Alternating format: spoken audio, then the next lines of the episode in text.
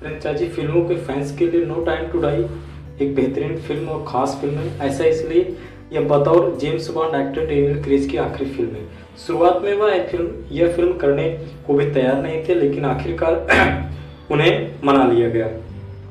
Film की release में भी कोरोना महामारी के कारण बहुत देरी हुई थी। ज़ाहिर है, ऐसे समय में नो टाइम टू डाई दर्शकों के लिए उत्साह पहले से कहीं बहुत ज़्यादा है। अच्छी बात यह है कि फ़िल्म आपको निराश नहीं करती है, बल्कि कई मानों में उम्मीद से बेहतर एंटरटेनमेंट दी जाती है। खुफिया एजेंट जेम्स बॉन्ड अब रिटायर हो चुका है। वह अकेले एक बैरागी की ज़िंदगी जी रहा है, लेकिन इसी बीच वह खुद को प्रोजेक्ट हेरा हेराक्लीज के रहस्य में उलझा हुआ पाता है। वह इसे सुलझाने की जितनी कोशिश करता है, वह उतना उलझना चाहता है। कई बार उसे लगने लगता है कि वह हार रहा है, लेकिन वह इस मिशन को पूरा कर पाएगा क्या प्रोजेक्ट हेरा क्लीज का रहस्य सुलझेगा। Film no time to die इसी की बानगी पे। दोस्तों, मेरा नाम है संदीप और स्वागत है आपका मिस्टर रिव्यू में। डेनियल क्रेज की आखिरी फ़िल्म है, जेम्स बॉन्ड के लिए यह फ़िल्म कितनी बेहतरीन फ़िल्म हो सकती है, इसके विषय में हम आज चर्चा करेंगे। फ़िल्म की शुरुआत या ना इंट्रो सीन से यह तय हो जाता है कि यह एक एक्शन के साथ साथ रोमांस का भी तड़का लगाएगी।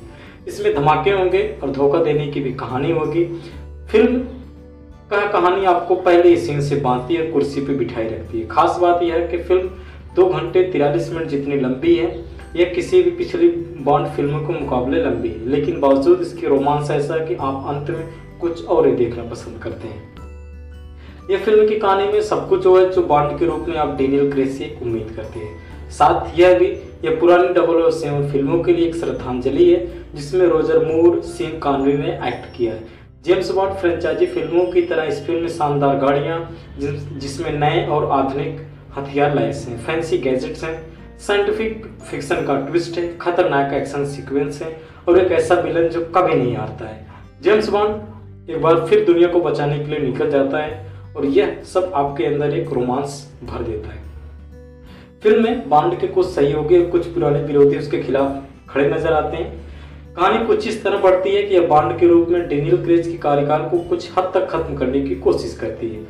आपको यह भी बताया जाता है कि बॉन्ड की तरह ही एक महिला एजेंट भी है, एक इस महिला एजेंट का नाम नोमी है और उसे डबल ओ सेवन के रूप में अपॉइंटमेंट किया गया था। इस महिला को एजेंट के रूप में तब अपॉइंटमेंट किया था जब जेम्स बॉन्ड ब्रेक पर था। हालाँकि यह दर्शकों की सोच और कल्पना पर छोड़ दिया गया है आगे इस फ़िल्म में फ्रेंचाइजी में क्या हो सकता है। दुनिया जहाँ एक महामारी के बीच फंसी है, वही यह फ़िल्म डीएनए और मेसा का नरसंहार से जुड़े विषय पर है, जो यह एक संयोग है।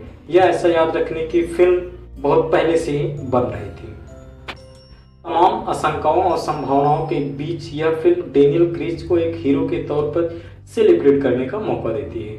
वह इस फ़िल्म में न सिर्फ़ अपने टॉप फॉर्म से नज़र आते हैं, बल्कि वह पहले से कहीं बेहतर दिखते हैं। रामी मलिक हनीबल नेमेसिस के रूप में अपने किरदार में छाप छोड़ते हैं। डायरेक्टर कैरी जोजी फुकुनागा ने बॉन्ड फैंस को ऐसे सेलिब्रेशन से जोड़ा है, जिससे बरसों तक याद रखा जाएगा। ली सैडक्स का किरदार जटिल भी और रहस्य से भरा हुआ भी वह इसे बनाए रखने में सफल होती है, जबकि बॉन्ड की असिस्ट के रूप में एना डे अरमास ने भले ही छोटा रोल किया लेकिन वह याद रखी जाती हैं।